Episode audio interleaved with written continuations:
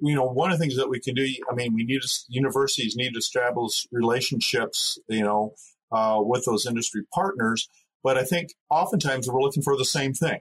You know, we want to have the same answer. And, you know, one example would be with everything with sustainability, you know, going on National Pork Board's one of their top two things. And, and the hybrid rye comes in there. And uh, actually, I got a uh, grant from the National Pork Board. Uh, Miss Caitlin Sullivan is, is a National Pork Board scholar here. And so her project is, is working with hybrid rye. And so we started visiting with some of the people at, at the Pipestone system, and they had the same questions themselves, you know? And so what we were able to do, uh, we did a, a, a, trial and actually in one of the 2,400 head uh, uh, finishing barns uh, on a hybrid rye. And, and Caitlin, I mean, their crew did a lot of the work, but Caitlin was there for all the weigh days helping.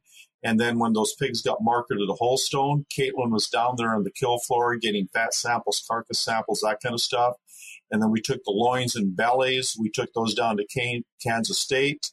And, and Travis, Dr. Travis O'Quinn did all the sensory panel work.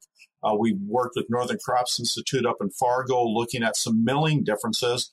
And then finally, this fall, this winter, we're going to work with, with Brothers, uh, Randy and Seth, and looking how it fits agronomically in, into the system.